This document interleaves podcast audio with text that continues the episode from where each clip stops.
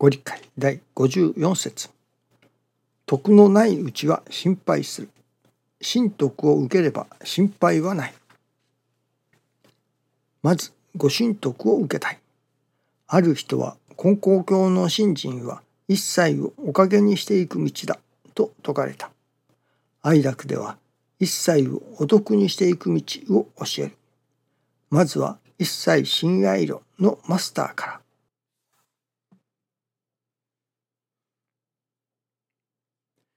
信心をする。何のために信心をするのかと問われることがありますね。大概はやはりおかげが欲しいそのおかげ目当てまあいわゆるご利益目当ての信心というのが大概だと思いますね。私どもの願いを叶えてほしい。あるいは今抱えている困ったことから抜け出したい。まあこれも抜け出したいという願いを叶えてもらいたいというわけですから。結局自分の願い事を叶えてもらいたい。ということになりますね。そして、そこで止まってしまう。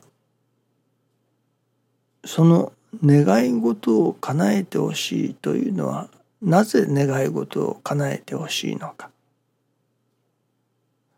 その願い事を叶えてほしい。願い事が叶えばまあ心が楽になるというのでしょうかね。助かるというのでしょうかね。いわば助けてほしい。ということだと思うのですね。何かにすがる。助けてもらいたいから。と言っていわゆる信心にすがる。ということですけれども助けてほしい。助かりたい。と言いながらそのいわゆる本当に助かりたい。真実に助かりたい。というところまでは思っていないことが多いですね。ただご利益をいただけば自分の願い通りになればそれでよいまあそれで助かるということですね。その今の抱えている問題から抜け出せばそれでよい。という何と言いましょうかね。いわゆる困った時の神頼み。というその困った時にまあ刹那的にと言いましょうか。一時的におかげをいただく。そして助かる。という助かり方から。まあよく例えられますけれどもお腹の空いている人におにぎりを与えて助けるまあお腹が空いている人はやっぱりおにぎりをいただいて助かりますね。教祖様に神様がそれこそ願う氏子におかげを授け理解申して聞かせと言われたその願う氏子におかげを授けというのがおにぎりを渡すような助け方ではないでしょうかね。そこからさらに理解申して聞かせと。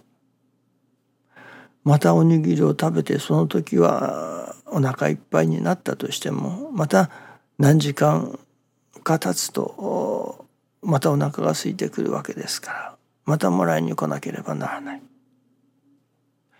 それを自分でお米を作って自分で収穫ができるようになる。そうなればまあ何と言いますかね。自分でその自給自足ができるようになる。というのでしょうかね。そういうことがいわゆる本当の助かり。ということになるのだろうと思う。思うのですね。いわゆる一時的なおかげをいただく。一時的に自分の思い通りにことが運ぶ。そこに助かりを見いだす。という助かりも大切ですけれどもそこからさらにどういうことがあってもどういう中にあっても助かっておれる心。をいただく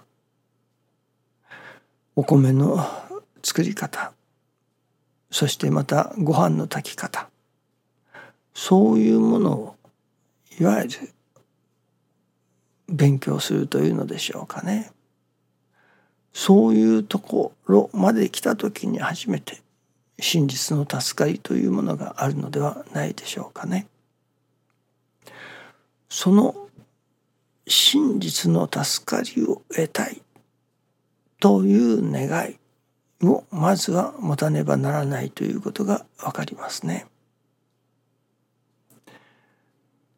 大概そのおにぎりがいただきたいとおにぎりを欲しいというところで終わるものですね。自分で田を耕しお米を作りまたその作ったお米を炊いてご飯にしようというそういう作業はまあ面倒くさいからいいやと。もうとにかく誰か作って、あとは食べるだけという食べるとこだけの口に入れるとこだけのおにぎりをもらえばそれでよいという生き方の方が多いのではないでしょうかね。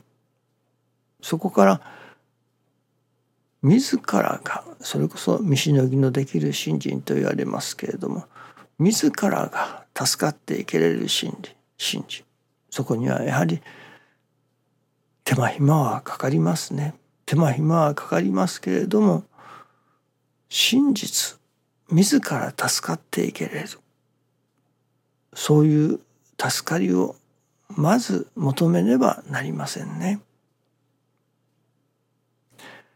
一時的な助かりを得るのみにとどまる心からそれこそ未来永劫でも助かっていけれるようなそういう助かり方をしたいという真実の助かりを求める心が育ってこなければなりませんね。そしてその真実の助かり真の助かり。いつもかつもおにぎりをもらってありがたい。おにぎりをもらって助かった。という助かり方ではなくそういう助かり方を求めるのではなく自らが田を耕してお米を収穫してそして自らが助かっていくような。まあそこまで来たらもちろん作った出来上がったお米を人様にも分け与えることができるようになるわけですから。人様の助かりにも寄与することができるようになるわけですけれどもね。